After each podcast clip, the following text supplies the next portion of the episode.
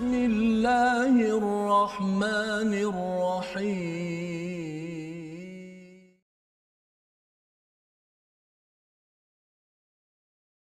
أعوذ بالله من الشيطان الرجيم. بسم الله الرحمن الرحيم.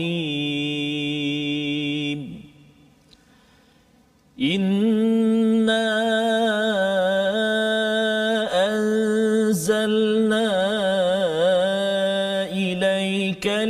الكتاب بالحق لتحكم بين الناس لتحكم بين الناس بما أراك الله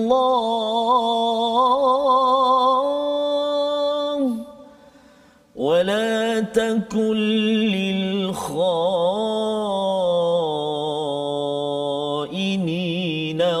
خصيما صدق الله العظيم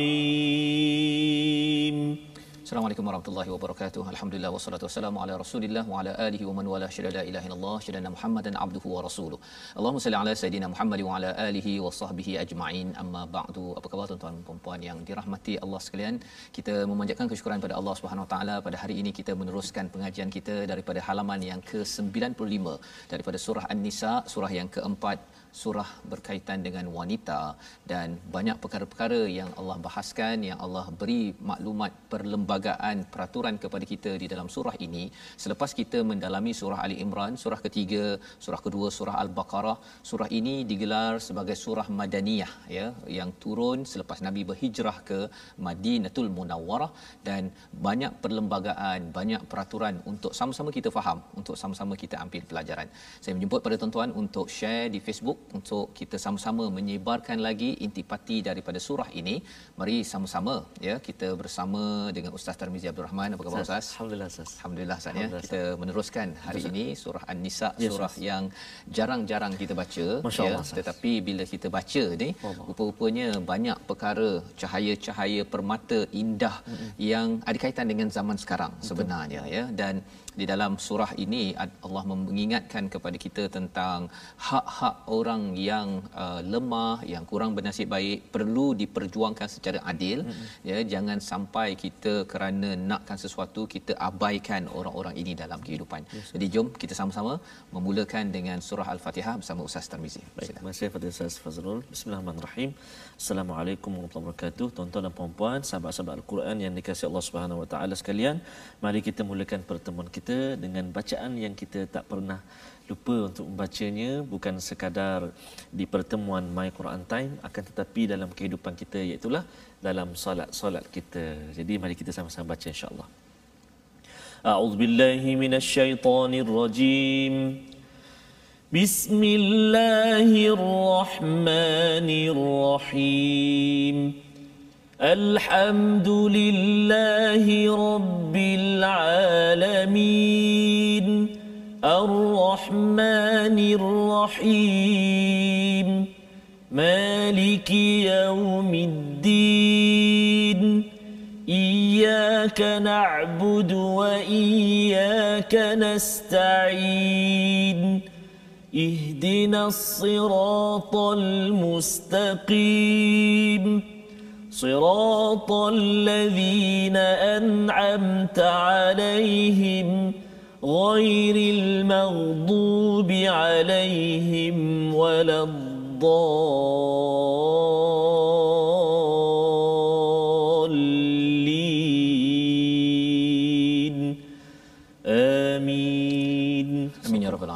Kasih diucapkan pada Ustaz membacakan surah Al-Fatihah tadi kita mengingatkan diri kita bahawa kita memerlukan hidayah daripada Allah Subhanahu Wa Taala dan Allah sentiasa memberi uh, pencerahan kepada kita dari masa ke semasa dalam kehidupan kita untuk berjuang. Bagaimanakah panduan? Malah kalau di dalam surah ini kita akan melihat kalau semalam kita berbincang tentang Allah memberi rukhsah ketika di medan perang, ketika kita bermusafir di mana Allah memberikan kepada kita rukhsah kemudahan untuk mengkosarkan ya untuk memendekkan solat kita kerana yang penting kita masih lagi menunaikan solat untuk mengingat kepada Allah Subhanahu Taala. Hari ini kita akan melihat kepada halaman 95 sinopsis ataupun ringkasan pada hari ini bermula daripada ayat 102. Mari sama-sama kita lihat iaitu bercakap tentang bagaimanakah untuk kita melihat solat ya.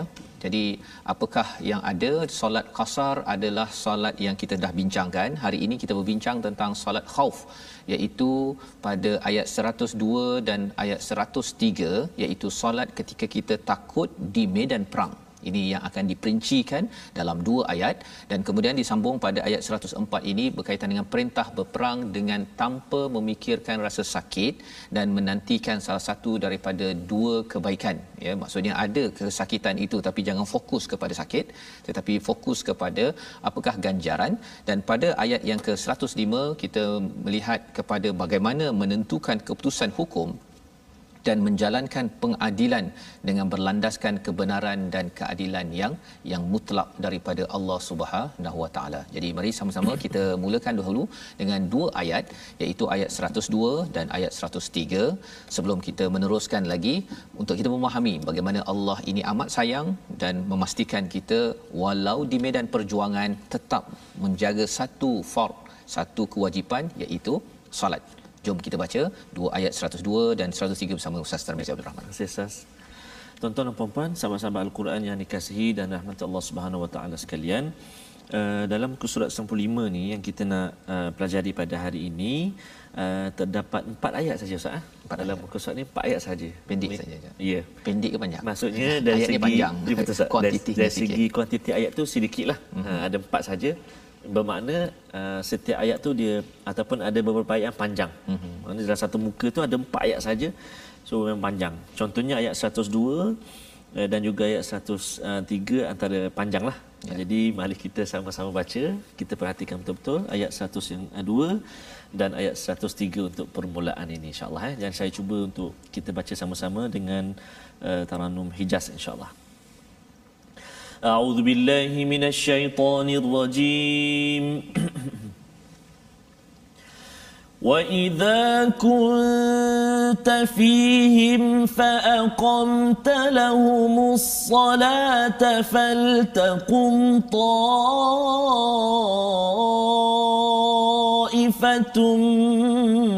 منهم معك فلتقم طائفة منهم معك وليأخذوا أسلحتهم فإذا سجدوا فليكونوا من ورائكم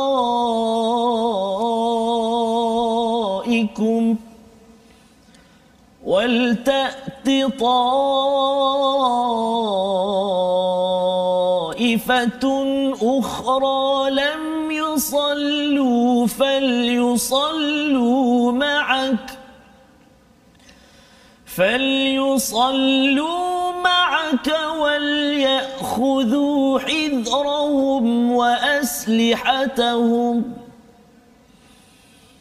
ود الذين كفروا لو تغفلون عن أسلحتكم وأمتعتكم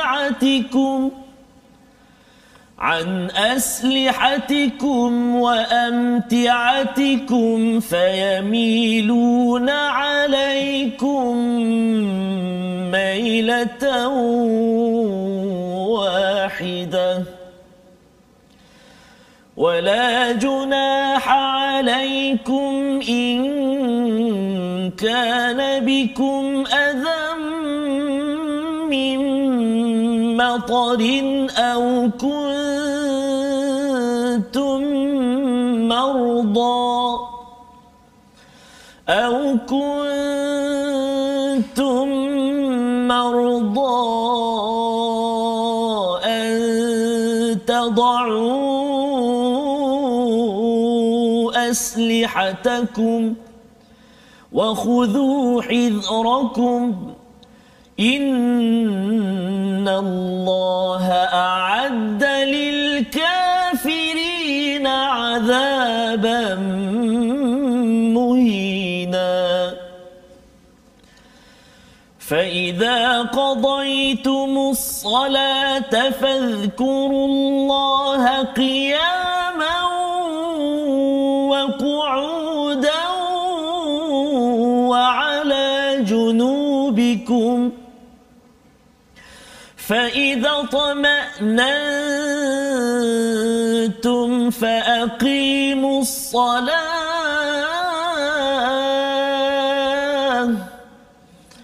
إن الصلاة كانت على المؤمنين كتابا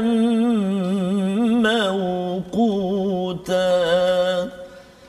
صدق الله العظيم. Surah Al-Azim itu adalah daripada ayat 102 dan ayat 103 panjang Ustaz ya. Panjang kena habis dah ni. Baru dua ayat. Baru dua ayat. ya. Masya-Allah. Jadi ini adalah peringatan daripada Allah Subhanahu taala kesinambungan daripada hari semalam Ustaz ya. Kita berbincang tentang walaupun ketakutan di medan perang ataupun uh, ada orang-orang yang mengacau uh, tetap juga Allah mewajibkan kepada kita untuk menjaga menjaga solat ya dua dua rakaat uh, bagi solat yang empat lah yes. ya maksudnya qasar ketika solat perlu dikendalikan jadi Allah menyatakan di hujung ayat 101 semalam uh, innal kafirina kanu lakum aduwwan mubina sesungguhnya orang kafir itu adalah musuh yang nyata bagi kamu kerana salah satu daripada tanda bahawa seseorang itu kufur ialah dia uh, tidak suka orang sembahyang yeah. dan dia tidak sembahyang. Uh. Uh, jadi itu sebabnya uh, perbezaan di antara orang mukmin dan juga orang yang kufur itu adalah solat sehingga kan Allah menyatakan uh, solat ini di hujung itu Allah nyatakan sesungguhnya orang yang kafir itu adalah musuh nyata bagimu ya. Jadi ini perkara yang perlu kita beri perhatian bahawa solat perlu kita jaga betul-betul dalam uh, surah An-Nisa ini menariknya ustaz ya yes, tidak ada ataupun tidaklah dinyatakan spesifik seperti surah Al-Baqarah hmm. maksudnya wa aqimus solah yeah. ya secara spesifik uh, ada di ada satu dua tempat mm-hmm. tetapi tidaklah dia menjadi uh, pasal solat ni dia tak banyak yeah. ya tapi Allah bagikan uh, sudut-sudut yang berbeza untuk kita memahami solat ini sebenarnya untuk apa ya jadi kalau kita lihat pada ayat 102 ini wa idza kunta fihim apabila engkau berada di tengah-tengah mereka di kalangan sahabat lalu engkau hendak melaksanakan solat bersama mereka maka hendaklah segolongan daripada mereka berdiri bersamamu dan menyandang senjata mereka kemudian apabila mereka sujud telah menyempurnakan satu rakaat maka hendaklah mereka pindah daripada belakangmu untuk dan hendaklah datang golongan yang lain yang belum solat lalu mereka solat denganmu. Ha ya ini panjang sikit Betul, ya tapi mudah ceritanya macam mana Allah memberitahu kepada kita bagaimana untuk solat di medan perang. Ya, ya sampai di medan perang berjihad pun kena solat. Pegang apa tak? Kena pegang senjata. Ya. Jadi perkara ini kalau kita lihat uh, kata Hamka dalam tafsirnya yang saya baca sekarang Ustaz ya tafsir surah An-Nisa dan juzuk 5 ini hmm.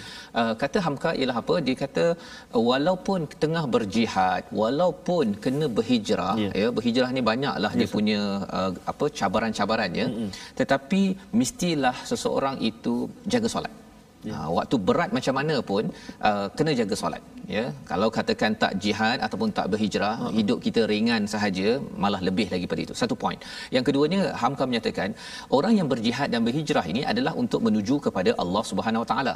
Ya. ya. Jadi ketika menuju pada Allah itu uh, pasal apa berjihad? Kerana orang-orang Islam di Mekah ya uh, mereka itu diganggu. Bila sampai Madinah pun ada yang mengganggu mereka pasal mereka tidak mahu orang Islam beriman. Hmm. Dan salah satu tanda iman adalah solat. Yeah. Jadi bila seseorang itu muito berjihad dan berhijrah untuk memperjuangkan solat hmm. waktu berjuang itu kena solat yeah. ha, jangan pula dia saya memperjuangkan agar dapat solat tapi waktu berjuang tu tak payah solat ah. ya, pasal apa pasal saya sibuk ni kan sedang berjuang tak sempat solat Allah. itu tandanya apa orang ni ada masalah sikit yeah. okey jadi ini komentar daripada Hamka dan uh, bila kita melihat cara solat di waktu medan perang ini kaedahnya mudah iaitu imam hmm. ya ada uh, pasukan di belakangnya yeah. uh, ahli jemaah yeah. lah ya dibagikan pada dua yes, ha, tak sekaligus. Maksudnya kumpulan pertama sembahyang dengan uh, imam kalau ya. uh, pada waktu Nabi itu ialah Nabi Muhammad sallallahu alaihi wasallam imam. Jadi sembahyang satu rakaat sampai sujud yang kedua, kemudian uh, Nabi tunggu sekejap. Mm-hmm. Nabi tunggu sekejap, yang lain ini bangkit, bangkit okay. bangun untuk selesaikan sendiri mm-hmm. rakaat yang kedua. Ah, ya, sambil yang kumpulan kedua ini uh, memerhatilah Hati. ya, memerhati kepada sekitar agar jangan sampai musuh boleh menyerang. Ya, ha, kalau kita perhatikan kepada uh, karikatur yang ada di hadapan tuan-tuan. Mari kita sama-sama perhatikan. Uh, begitu. Imam kemudian ada satu barisan satu lagi kumpulan dia berjaga-jaga di Ya. sekitarnya itu ya. Uh, jadi bila katakan sudah habis uh, kumpulan pertama imam belum naik lagi ni? Ha, ha. imam belum naik lagi. Habis kumpulan pertama masuk kumpulan kedua. Kedua. Ha ya, masuk kumpulan kedua, maka pada waktu itu Nabi sallallahu alaihi wasallam iman naik balik dan kumpulan kedua bersama dengan uh, Nabi. Dan kemudian kumpulan pertama itu akan berjaga balik semula. Ha ini adalah kaedah yang kita boleh faham daripada ayat yang ke-100 dua sebentar sebentar tadi. Jadi tuan-tuan sekalian, mari kita perhatikan lagi peringatan dalam ayat ini uh, waliyakhudhu aslihatahum fa idza sajadu falyakunu min waraikum wal ta'ti ta'ifatun ukhra lam yusallu falyusallu ma'aka waliyakhudhu hidrahum wa aslihatahum panjang ayat itu hmm. tapi ceritanya ketika semayang itu kena pakai uh, senjata Ya, insya-Allah. Ha, kena pakai senjata dan malah uh, yang sembahyang pakai senjata yang berjaga lagilah kena yeah. pakai senjata. Uh, Waddal ladina kafaru law ta'fuluna an aslihatikum wa amti'atikum fayamiluna alaikum mailatan wahidah. Mengapa? Kerana kerana bila dia pakai senjata kalau apa-apa berlaku hmm. dia sudah bersedia, Bersedia. ya dan musuh pun dia bila tengok sedang pegang senjata Ya. jadi dia pun tidak akan ambil kesempatan untuk menyerang mailatan wahidah Ya. iaitu satu serangan yang besar secara sekaligus pasal apa pasal dia tengok ada kumpulan yang tak ada uh, senjata ada kumpulan yang ada senjata Ya. baik dia serang dulu yang tak ada senjata Ha-ha. ya jadi impression ataupun kaedah uh, melihat begitu kepada musuh itu perlu diuruskan dan ini Allah beri panduan wala junah tidak ada masalah jika in kana bikum adha ya ada yang sulit ada uh, sakit ada yang kena hujan. Ya kalau di, di medan perang kan hujan ustaz ni kadang-kadang mungkin dia sesema ke ada masalah kesihatan ataupun sakit antadau aslihatakum untuk meletakkan senjatanya. Hmm. Jadi ceritanya uh, sahabat bila Allah kata pegang aslihatahum kena uh, pegang senjata mereka memang pegang betul-betul. Hmm. walau berat macam mana pun kena pegang juga kerana itu adalah kewajipan yang Allah berikan. Tapi kalau mereka ada ada masalah yes, Allah kata uh, no problem. Ha ya wala junah tidak ada dosa di situ wa khudhu hidra- hidrakum iaitu kamu ambillah pengawasan kamu. Innallaha adda lil kafirina azabam muhina. Sesungguhnya Allah menyiapkan untuk orang kafir itu azab yang yang betul-betul menghinakan. Jadi apa yang boleh kita belajar daripada ayat 102 ini ialah uh, kita ada dua perkara ustaz ya Yes, untuk kejayaan. Kita ada usaha di peringkat di peringkat tentera Islam satu. Maksudnya kena pegang senjata kena berjaga-jaga. Dan yang keduanya ada solat. Ya. Ada pegang senjata berusaha ada solat. Jadi komentar Hamka dia kata bahawa kalau kita berusaha tapi tidak solat amalan kita tidak diterima ya. Tapi kalau kita solat katakan kita solat kemudian kita tak jaga kan kita letak senjata tak apalah kita bertawakalilah kepada Allah sebenarnya itu tidak diredai oleh Allah Subhanahu Wa Taala. Pelajaran untuk kita zaman sekarang ini ialah bila kita berusaha usaha kuat macam mana pun kita berhadapan dengan uh, COVID-19 contohnya frontliners contohnya sedang berusaha keras kita sedang berjuang ni. Tetapi kena pastikan bahawa jangan tinggal solat. Ha itu penting. Pasal apa? Pasal bukan sekadar jangan tinggal solat malah uh, kalau ikutkan jangan lewatkan Ya, solat pasal bila kita berusaha tanpa solat Hamka kata amalan itu tidak diterima. Hmm. Kalau kita solat sampai tak buat kerja pula, frontliners ke yang bertugas uh, barisan polis ke, tentera ke ataupun uh, para doktor, jururawat, kalau katakan dia tak solat, itu maksudnya tidak diredai oleh Allah apa yang kita buat. Ha, kita tak naklah kita dalam keadaan uh, susah sekarang ini, kita perlukan pertolongan daripada Allah, tiba-tiba uh, kita tidak diredai. Yang itu sayang kalau kita tidak ambil perhatian. Dan selepas itu pada ayat 103 Allah menyatakan fa idza qadaitumus salah bila dah selesai solat ingatlah kepada Allah ketika berdiri, ketika duduk, ketika di perbaringan. Nak minta ustaz baca sekali lagi ayat 103 ini. Kerana ayat ini menjelaskan menekankan bukan sekadar solat tetapi mesti solat pada awal waktu. Ya, subhanallah. Pasal solat awal waktu ini ada kaitan dengan disiplin dan kejayaan yang Allah ingin berikan kepada sahabat zaman Ya, dahulu. Ada kaitan juga dengan kita pada tahun ini untuk terus berjaya menghadapi pelbagai perjuangan. Silakan Ustaz. Terima kasih Ustaz. Kita baca tuan-tuan ayat uh, 103 insya-Allah. A'udzubillahi minasyaitonirrajim. فإذا قضيتم الصلاة فاذكروا الله قياما وقعودا وعلى جنوبكم فإذا طمأنتم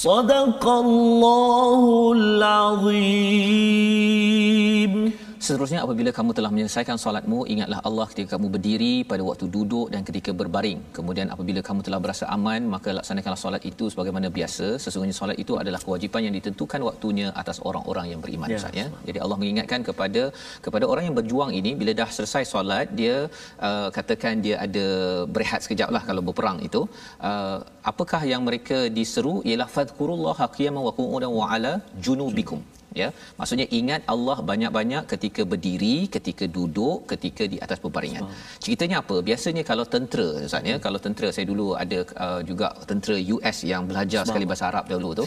Mereka ni apabila serang Iraq bila mereka dah habis serang tu malam tu dia minum Oh. minum araknya yeah. kemudian dia ceritalah kita yeah. pasal uh, mereka pun takut juga mati uh. jadi dia nak ceritalah so, dulu saya buat itu saya ada anak lah apa sebagainya uh. sebelum dia berjuang itu besok hari ni nak sambung uh. tetapi bagi orang yang uh, beragama Islam ya apakah yang Allah bawakan ialah fazkurullah banyak ingat kepada Allah qiyaman wa qu'udan wa ala junubikum bukannya minum arak pasal kalau katakan mereka tidak ingat pada Allah malah lebih daripada itu Allah cakap fa idza fa idza ma'nantum wa fa aqimus solah bila dah tenang kena solat, solat. pasal solat ini adalah satu ubat ustaz. Ya, ha, satu ubat yang perlu kita minum. Cuba bayangkanlah kalau air ni katakan dalam ini air garam ustaz. Allah. ha, air garam. Kalau kita ataupun air laut dah air laut. laut. kita minum rasa haus ni kita minum kan. Saya ini air biasa alhamdulillah ustaz ya. Bismillah. Ya macam ni. Ha, sedap Ustaz Nampak kan? sedap. Nampak sedap ya. Tetapi kalau air laut kita minum tak habis. Dia Ustaz. makin nak makin nak Ha, lagi. ha. Jadi bila seseorang itu dalam hidupnya dia rasa tak tenang. Kalau di medan perang tu dia mungkin rasa takut apa sebagainya. Kalau dia isi dengan bukan mengingati Allah, bukan dengan solat, dia isi dengan tengok movie ke ataupun dia berborak ke ataupun kalau ada yang minum arak pergi pub ke apa sebagainya, sebenarnya dia macam minum air laut. Ya. Makin lama makin haus hmm. dalam kehidupan tetapi bagi orang yang ingin ketenangan zaman ini siapa yang rasa banyak sangat masalah dalam hidup dia nakkan ketenangan Allah kata faqimus salah. ya dan kita akan sambung nanti uh, tentang inna salata kanat alal mu'minina kitaban mawquta itu adalah satu bahagian yang penting tapi sebelum itu kita lihat dahulu perkataan kita pada hari ini iaitu perkataan sajada, Sajada. iaitu perkataan ini berulang sebanyak 92 kali Subhanallah. bermaksud sujud ya sebagaimana dalam uh, solat khauf solat takut di medan perang itu apabila kumpulan pertama sudah bersujud maka lepas itu nabi tunggu sekejap imam tunggu dia naik balik habiskan rakaat kedua sebelum kumpulan kedua akan gantikan kumpulan pertama yang telah selesai jadi sujud tetap juga wajib dibuat walaupun dah rasa hero Ya. ya. ya di medan perang tetap kena bersujud. Jadi kesimpulannya pada zaman ini kalau kita berjuang bagi frontliners, ibu ayah kita ya. berjuang cari nafkah yang bertugas di mana sahaja kita hero Yes, yes. tapi kena ingat hero terbaik apabila sampai masanya hero itu akan tunduk sujud kerana apa? Kerana kita hero, kita mahu diterima oleh Allah. Tidak mahu Allah bantai kita. Kita hanya hero di peringkat manusia, Ya. bukan hero di sisi Allah Taala. Kita sambung kembali My Quran Time, baca, faham, amal insya-Allah.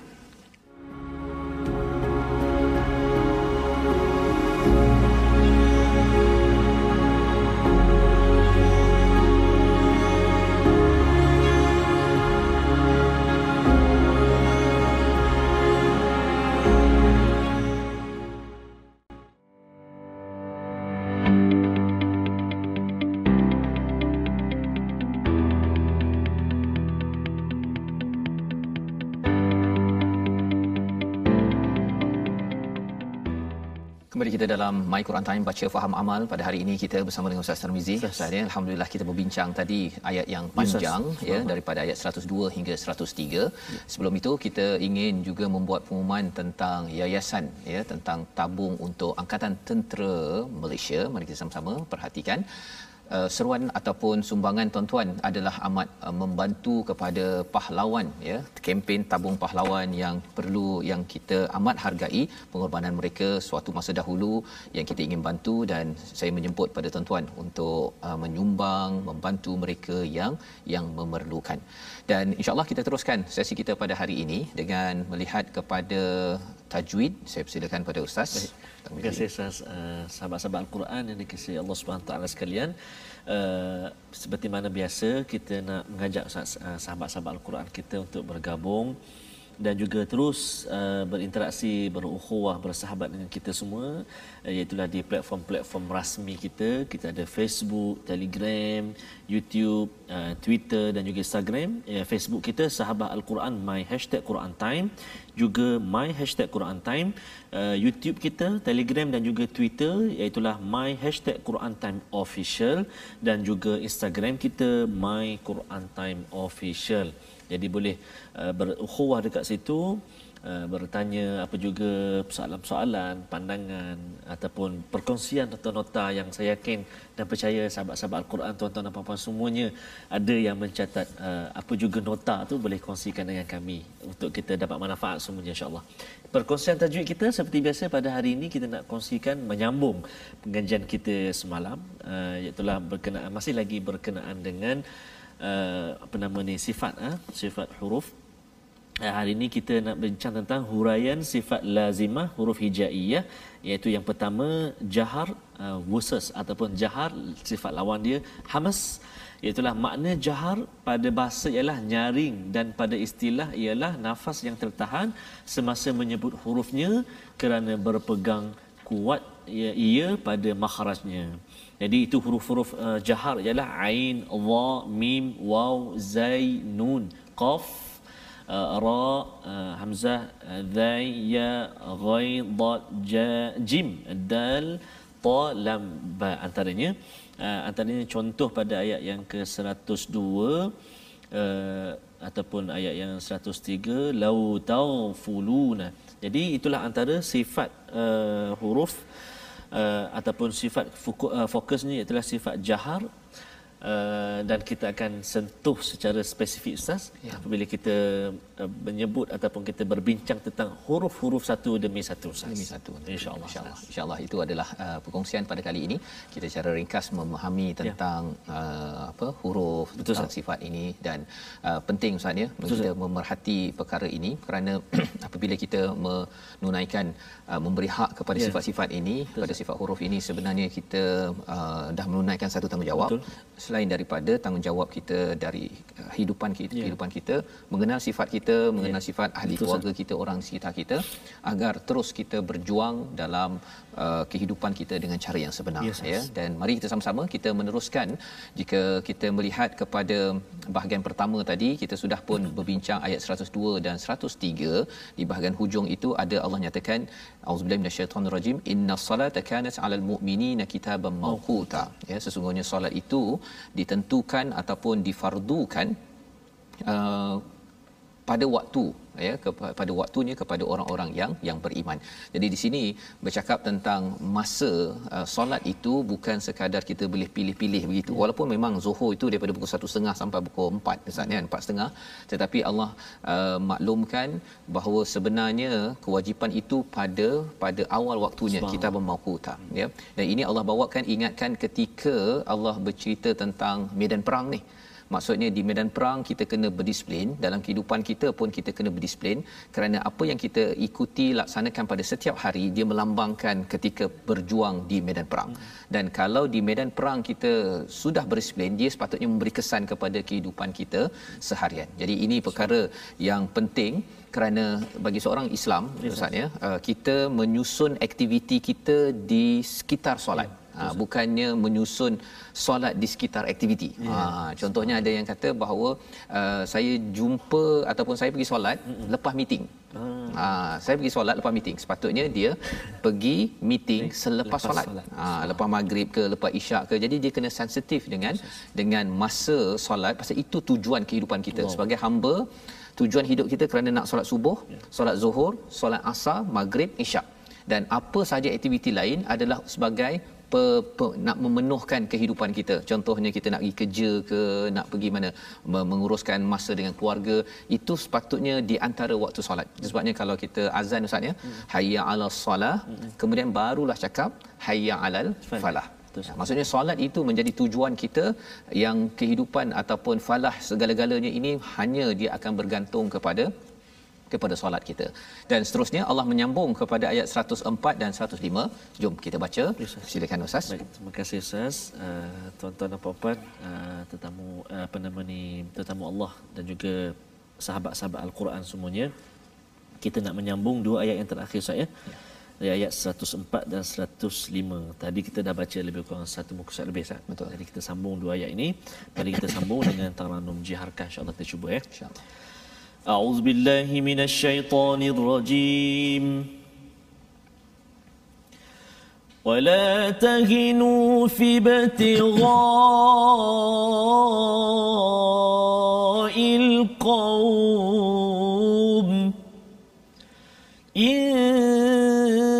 تكونوا تألمون فإنهم يألمون كما تألمون وترجون من الله ما لا يرجون وكان الله عليما حكيما. إنا أنزلنا إليك الكتاب بالحق لتحكم بين الناس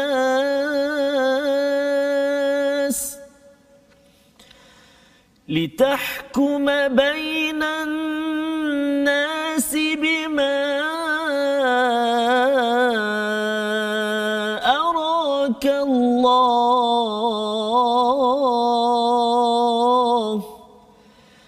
ولا تكن للخائنين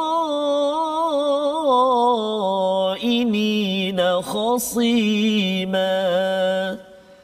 صدق الله العظيم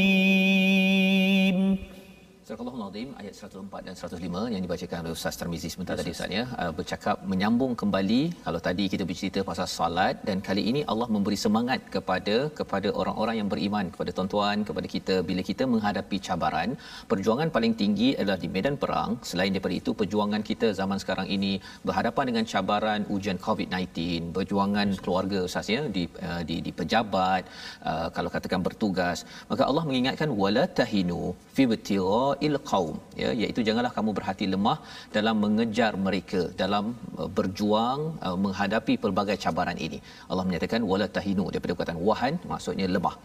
Allah menyatakan lagi in takunu ta'lamun jika kamu menderita sakit ataupun cedera fa innahum ya'lamuna kama ta'lamun. Mereka juga cedera sakit rasa cedera ataupun rasa letih perkara itu sama. Maksudnya bila kita ada cabaran ada musuh selagi kita makhluk dan manusia kita ada ada perasaan itu. Jadi kadang-kadang bila kita dah sakit letih ustaz ya orang menyakiti kita disakiti tersakiti itu kita rasa macam saya rasa macam tak tahan lagi lah kan. Saya dah ingatkan uh, berkali-kali tapi orang tak nak ikut. Saya mengharapkan A tapi A tak menjalankan tugas. Saya mengharapkan B B pula buat perangai. Contohlah begitu. Sebenarnya bagi pihak musuh yang bukan beriman juga mereka ada cabaran ini. Tetapi apakah yang Allah uh, ingatkan kepada kita wa tarjuna minallah ma la yarjun. Kita ada Allah. Ha, kamu mengharap kepada Allah minallah ma la yarjun, mereka itu tidak ada harapan. Ceritanya ialah Ustaz ya, bila kita ada masalah, kalau kita ada deadline, ha, kita ada tempat bergantung, itu akan menyebabkan kita makin kuat. Ya berbanding kita tak tahu bila contohnya kalau ada orang yang mungkin dia banjir ustaz ya banjir kemudian ada orang call telefon ha contohnya call kata saya akan datang beri bantuan dalam masa 3 jam Ya. Ha 3 jam. Jadi kita walaupun kita memang tengah takut ni air makin naik. Ya. Tapi bila kita tahu bahawa 3 jam Ha-ha. kita sanggup menunggu. Betul. Tetapi kalau katakan kita telefon-telefon ya kami akan datang pada tit habis bateri. Ha Allah kan. Akbar. Pada waktu itu walaupun kita baru tu, uh, tengah tunggu setengah jam Yes, tapi kita tak tahu ada bantuan ke tak. Pasal orang sana pun tak tahu dekat mana nak cari rumah kita. Maka itu adalah contoh dalam kehidupan kita tentang harapan ya. Bila kita ada harapan rojak kepada Allah Subhanahu Wa Taala ya kita pasti bahawa Allah tidak akan tinggalkan kita ya sama ada di sini ataupun sudah pastinya bila sampai di akhirat nanti Allah tidak akan kecewakan kita pasal Allah selama ini memang menjaga kita untuk membaiki sesebuah keluarga, diri, negeri ataupun negara. Maka di hujung itu Allah menyatakan wa kanallahu aliman hakima dan sesungguhnya ya dan adalah Allah ini Maha mengetahui, Maha bijaksana. Ha, apa maksud Maha mengetahui? Allah punya ilmu yang luas. Dan kalau katakan kita berhadapan dengan musuh ada cabaran ustaz ya. Kalau kita selalu dekat dengan Allah ya, selalu mengharapkan Allah, Allah boleh dia bagi ilmu kalau nak berperang, nak strategi apa sebagainya Allah boleh bagi ya. Dan Allah ini maha bijaksana Allah boleh bagi kita kebijaksanaan untuk merancang strategi macam mana nak susun balik negeri dan negara ini. Walaupun kita rasa macam macam sudah tidak keruan tetapi Allah boleh bagi ilham-ilham kepada orang tertentu dan akhirnya semua ini kembali balik pada hikmah daripada daripada Allah dan kalau dalam surah yasin Allah cakap uh, wal quranil hakim maksudnya demi Quran yang penuh hikmah Allah boleh bagi hikmah tersebut. Jadi ini adalah uh, satu peringatan semangat daripada ayat Allah ayat 104 dan kalau kita kaitkan dengan ayat 103 harapan ini akan makin besar kalau kita jaga solat. Allah. Ha ya kalau kita tak jaga solat pada awal waktu kita uh, rungsing Ya. kita dengar berita sana berita sini orang ni nak buat itu orang ni nak buat ini kita ikut berita ustaz ya Ya. ikut berita sampai terganggu waktu solat kita sebenarnya orang tu nak buat ke tak buat ke nak serang ke apa ke kalau ka- kita fokus kepada solat insya-Allah semangat positif kita itu dibantu lagi oleh Allah Subhanahu Wa Taala sudah pasti akan membawa kepada kepada wa kana Allahu aliman hakima iaitu kita masih lagi mendapat bantuan daripada Allah yang Maha mengetahui, Maha bijaksana. Orang lain yang nak buat plot, nak buat perancangan macam-macam sebenarnya Ya. kecil sahaja ya dan selepas itu Allah mengingatkan kepada kita tentang wahyu Allah ya iaitu al-kitab ya, ya. perkataan al-kitab kita jumpa pada seawal surah kedua surah al-baqarah ayat yang kedua Ya. Zalikal kitabu la raiba fi hudal lil muttaqin. Jadi bila kita lihat setakat ini kita sudah mendalami juzuk yang kelima ustaz ya. Juzuk pertama surah al-Baqarah, surah Fatihah dengan surah Baqarah, kemudian surah Ali Imran, kemudian surah An-Nisa. Kalau kita perasan yang kita dah belajar ni banyaknya surah madaniyah. Betul Ustaz. Ya. Dan surah madaniyah ni penuh dengan Ya.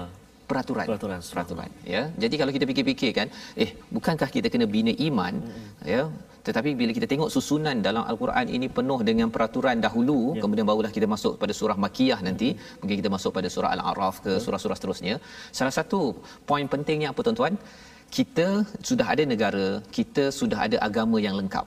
Ya, jadi orang yang dah masuk pada sebuah negara, dia kena sedar peraturan. Ya. Ha, kena belajar peraturan. Walaupun dia kata iman saya tak cukup tinggi lah tetapi dah masuk negara kita bawa kereta ustaz ya? Boleh tak? Kalau kita saya tak cukup lagi beriman dengan peraturan ini jadi saya bawa kereta tanpa ikut peraturan saman tetap saman. Betul. Ha kan? Kalau sekarang ni ada yang kata tak percayalah pakai uh, mask pakai topeng nanti uh, akan selamat kan peraturan tetap peraturan jumpa dekat kedai tak pakai tak tak tak tak uh, Sila. daftar Sila. silakan seribu ringgit contohnya ya pasal apa pasal agama ini sudah lengkap. Jadi Allah suruh kita baca dulu Baqarah, surah baca Ali Imran, surah An-Nisa. Walaupun peraturannya memang ada yang berat, tetapi ini cara bagaimana kita menguruskan kehidupan kita. Maka mari kita baca sekali lagi ayat 105 untuk kita faham. Kita ada Alkitab, tujuannya untuk apa? Kita baca dahulu. Silakan Ustaz. Baik, Masih Ustaz. Ayat uh, yang paling bawah sekali Ustaz. Eh? Ya betul. Uh, ayat yang paling bawah ni uh, ada banyak mad ya. Antaranya inna anzalna itu dua tu mad jaiz atau madul uh, munfasil. kemudian jumpa lagi bima madul munfasil lagi Kemudian kita jumpa satu mat wajib. Ha, lil kho ini ataupun mat mutasil. Jadi banyak kan saya Ustaz mat. Memang ya. kita kena uh, kuatkan lah. nafas. nafas ya. Saya pun nak cuba ni Ustaz. Tuan-tuan dan puan-puan mari sama-sama cuba dengan saya. Kita baca ayat 105 ni. Ya. A'udzubillahi minasyaitonirrajim. Inna anzalna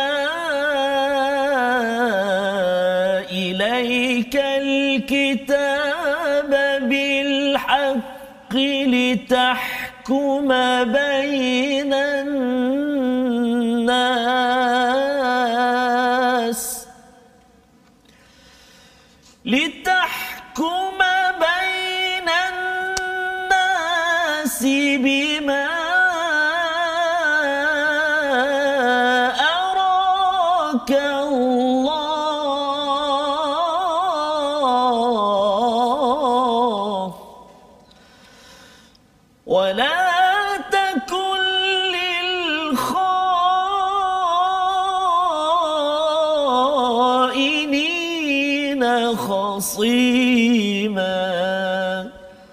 صدق الله العظيم Surah Allahul Azim sesungguhnya kami telah menurunkan kitab Al-Quran kepadamu wahai Muhammad membawa kebenaran agar engkau mengadili antara manusia dengan apa yang telah diajarkan Allah kepadamu dan janganlah engkau menjadi penentang orang yang tidak bersalah kerana membela orang yang berkhianat.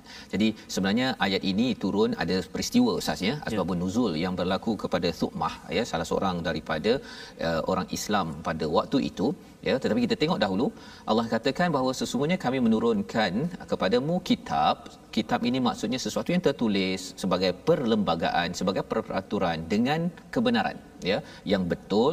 Litahkuma bainan nas untuk menghukum sesama manusia bukan sekadar di kalangan orang beriman. Ha ini yang kita kena faham. Ada yang kata bahawa kalau kita mengamalkan Quran ini ini hanya untuk orang Islam cara kita nak menentukan apa sebagainya. Ini bukan. Sebenarnya adalah untuk menghukum mengadili di peringkat manusia secara keseluruhan ya. Pasal adil itu kebenaran itu bukan untuk orang Islam sahaja ya kepada seluruh manusia bima arakallah ya seperti mana yang kamu Allah telah ajarkan kepadamu maksudnya bila nabi dapat kitab itu Nabi berhukum dengan ijtihad-ijtihad yang diajarkan oleh Allah dan inilah juga tugas hakim Ustaz ya. Ya. Uh, tugas hakim di di di mahkamah ataupun di pejabat qadi uh, perlu menggunakan kitab Al-Quran ini sebagai sumber perlembagaan kerana ia datang daripada Allah Subhanahu Wa Taala penuh dengan kebenaran.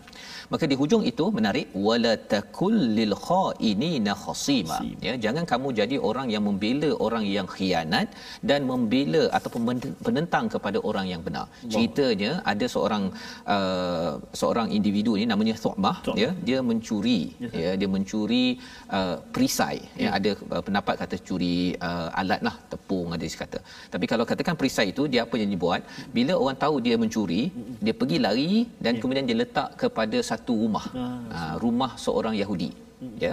Jadi uh, Sukmah uh, bila dah orang kejar-kejar-kejar tu Sukmah cakap bahawa dia tuduh orang Yahudi itu yang uh, mencuri. Dia tak mengaku. dia tak mengaku. Okay. dan kemudian dia beritahu pada keluarga dia hmm. tolong beritahu pada Rasulullah ya bahawa sebenarnya Yahudi itu oh. yang yang mencuri bukan dia. Ha. Jadi pasal dah perisai tu kat rumah Yahudi tersebut, Yahudi tersebut kata bahawa dia cakap kepada Nabi, aku tidak mencurinya. Oh. Nah, aku tak mencuri. Jadi pasal uh, Nabi didekati oleh sanak saudara Thu'mah dan Thu'mah ni orang Islam. Ya. Ya. Jadi pada waktu itu hampir Allah. Nabi termakan dengan dengan maklumat itu, hmm. tapi bila dah diselidik betul-betul rupa-rupanya memang Thu'mah ini sebagai hmm. sebagai uh, pencuri tersebut, ya. Nabi hampir membenarkan. Jadi di sini Allah mengingatkan wala takul lil khainina khasima jangan kamu jadi orang yang membela orang yang khianat. Maksudnya sekarang ini orang khianat itu adalah orang Islam. Ya. pun tidak boleh kita uh, bela dan khasima itu maksudnya orang yang menentang orang yang benar walaupun Yahudi ya selama ini memanglah ya orang kata Yahudi ini di di Madinah itu mereka memang bermusuh dengan Nabi tapi dalam kes keadilan tetap juga bukan kerana agama bukan kerana kaum kita litahkuma bainan nas Quran ini Alkitab ini adalah sumber hukum kepada seluruh manusia. Ya jadi akhirnya uh, ditentukan bahawa si Yahudi itu tidak bersalah. Yang bersalah ada orang adalah orang Islam tersebut. Jadi ini pelajaran yang penting zaman sekarang. Disebabkan apa? Kadang-kadang ada orang yang kalau geng dia ustaz dia cover Ha, kalau salah orang dia, oh ini okey tak apa. Eh malah ada yang kalau orang Islam buat salah tak apa. Eh pasal apa? Lebih baik kita lindungi orang Islam berbanding dengan orang bukan Islam. Yeah. Ha, padahal sebenarnya itu bukan konsep di dalam al-Quran. Kalau salah salah. Ha kan? Kalau katakan kita bercakap tentang keadaan kita sekarang ustaz ya. Kalau salah kita bercakap tentang nak selamatkan negara, kita nak menghadapi cabaran kehidupan ini. Kalau ada orang yang tidak ikut SOP, ada orang yang gila uh, mencari sesuatu Ya. kan, kita kena cakap bahawa itu salah. Kan? Tak boleh pula kita kata tak apalah itu geng kita. Pasal apa? Pasal itu akan menyebabkan nanti kalau kita lihat pada hari esok Allah mengingatkan kita orang yang sudah menjadi hakim, kita membuat penilaian, selepas membuat penilaian Allah kata wastaghfirillah. Ya. Kena beristighfar. Pasal apa? Khawatir ya ka- seperti nabi lah nabi pernah didatangi oleh seorang yang ada masalah tentang waris ya dah lama dah tak selesai isu waris Ya. jadi bila nabi kira-kira dah uh, semak uh, nabi membuat disclaimer. Ya. uh, nabi kata apa? Aku manusia mungkin ada clue orang uh, yang datang itu salah seorang daripada yang didakwa mungkin clue tak dapat meng- mengha- membawakan hujah. Jadi kalau ada kekurangan ataupun ada penilaian nabi itu yang merugikan saudaranya jangan kamu ambil. Ya. nabi cakap pada si sahabat ni ada dua orang ansar yang sedang ada eh, pertikaian lah. Pasal it, jika dia dah tahu dah itu silap maksudnya nabi dah buat penilaian pasal nabi manusia Ya. mungkin ada tak dapat uh, maklumat apa sebagainya kalau kamu ambil juga itu adalah sepotong daripada api yang akan membakar kamu di hari kiamat nanti jadi bila nabi cakap begitu di akhir itu ya maksudnya nak minta semua orang beristighfar ansar itu saling pula bagi membagi antara mereka dah tak nak gaduh dah Ustaz. Awal-awal nak bergaduh nak menyaman dekat mahkamah lah ni tapi bila nabi ingatkan aku manusia Ya. aku hanya tahu mana yang aku tahu Ya, sahaja ya jadi orang yang dengar itu pun dia tahu dah dia bahawa dia ada terlebih terkurang kadang-kadang pandai cakap ustaz kita boleh menang Betul, kan betul. kalau anak Yang beranak salah kita tak salah. yang salah tak jadi kalau ada anak beranak pun kan kalau bergaduh pun Uh-uh. siapa yang pandai buat dia punya Oh. apa adegan tragedi dia itu Uh. dia akan uh, menang kan tapi hanya Allah yang tahu dan orang yang tahu tersebut perlu bertakwa kepada Allah Subhanahu Taala. Membawa kita kepada kepada resolusi kita pada hari ini, mari sama-sama kita perhatikan. Iaitu pada ayat yang ke-102 kita mengambil pelajaran utamakan solat walaupun ketika perang, walaupun ketika musafir, walaupun ketika sakit, maka sudah tentu kalau kita tidak sakit, tidak berperang, solat perlu dijadikan tunggak dalam tonggak dalam kehidupan kita. Yang pertama. Yang kedua, dirikan solat pada waktunya, jangan bertangguh kerana itu akan mengganggu motivasi positif yang ada pada diri kita. Itu yang kita belajar daripada ayat 103 dan pada ayat 104 selalu kuatkan harapan kepada Allah biarpun terluka pada jalan kebaikan. Kerana bagi ibu-ibu, bagi ayah yang mungkin terluka, sakit disakiti, bila kita kuatkan harapan pada Allah, itulah balasan yang besar yang Allah akan bantu dan bantu dan Allah memberi ilmu kebijaksanaan kepada kepada kita. Mari sama-sama kita doa Ustaz ya untuk sama-sama kita mohon Allah berikan kepada kita ilmu kebijaksanaan menguruskan kehidupan penuh pancaroba. Silakan. Terima kasih Ustaz. Uh, tuan-tuan, uh, betapa pentingnya solat sah. Allah ingatkan pada kita mudah-mudahan kita jadi orang yang menjaga solat. Amin ya rabbal alamin. A'udzubillahi minasyaitonirrajim. Bismillahirrahmanirrahim. Alhamdulillahi rabbil alamin wassalatu wassalamu ala rasulillahil amin sayyidina Muhammadin wa ala alihi wa sahbihi wa barik wa sallim. Ya Allah, ya Tuhan kami, kami menadah tangan memohon ke hadratmu, Ya Allah. Ampunkan dosa ibu ayah kami. Kasihanilah mereka sebagaimana mereka kasih kepada kami sejak kami kecil lagi, Ya Allah. Ya Allah, ya Tuhan kami, sudah sampai ke saat ini, Ya Allah. Saban waktu kami berdiri, kami rukuk, kami sujud kepadamu, Ya Allah. Kami mendirikan salat kami, Ya Allah. Akan tetapi, Ya Allah, kami tidak mengetahui bagaimana salat kami, Ya Allah. Adakah ianya diterima olehmu ataupun tidak, Ya Allah? Namun ya Allah kami mohon ke hadratmu ya Allah Angkatlah salat-salat kami ya Allah Terimalah salat kami ya Rahman Terimalah salat kami ya Rahim Ya Allah ya Tuhan kami jadikan kami anak-anak kami zuriat keturunan kami ya Allah. Orang-orang yang mendirikan salat orang-orang yang menjaga salat orang-orang yang mendirikan salat di awal waktu ya Allah. Ya Allah ya Tuhan kami kurnia kekuatan kepada kami seorang ayah untuk kami jaga salat kami salat ahli keluarga kami di awal waktu ya Allah birahmatika ya arhamar rahimin Ya Allah ya Tuhan kami hanya kepadamu pergantungan kami sepenuh-penuhnya ya Allah Maka ya Allah kurnia kekuatan buat kami ya Allah untuk senantiasa menjaga apa juga perintahmu dan juga laranganmu ya Allah. Permudahkan kami membaca Al-Quran, memahaminya, mengamalkannya ya Allah. Birahmatika ya arhamar rahimin. Walhamdulillahi rabbil alamin. Taqabbalallah. Allah minna wa minkum taqabbal ya karim. Amin ya rabbal alamin. Moga-moga Allah mengurniakan kepada kita semua mampu untuk menunaikan solat di awal waktu saatnya kita mengingatkan kepada ahli keluarga kita kita menjadikan eh, solat ini sebagai sumber untuk kita positif dalam kehidupan kita penuh pengharapan kepada Allah tidak kecewa dalam menghadapi pancaroba yang ada. Ya. inilah yang kita ingin sebarkan dalam kesedaran wakaf untuk ummah.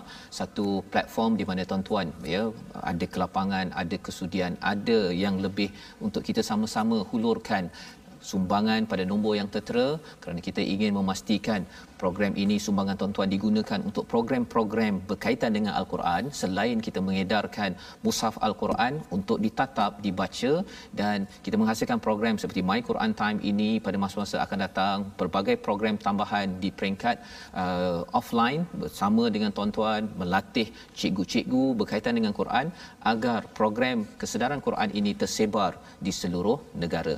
Kita bertemu lagi pada jam 5 petang pada jam 10 malam dan juga Ustaz 6 pagi. 6 pagi. Jangan lupa bagi tuan-tuan yang mungkin terlepas pada hari ini kita mengucapkan ribuan terima kasih kepada semua. Rancangan ini dibawakan oleh Mofaz. Mendoakan tuan-tuan terus istiqamah bersama al-Quran. Bertemu lagi. My Quran time. Baca faham amal insya-Allah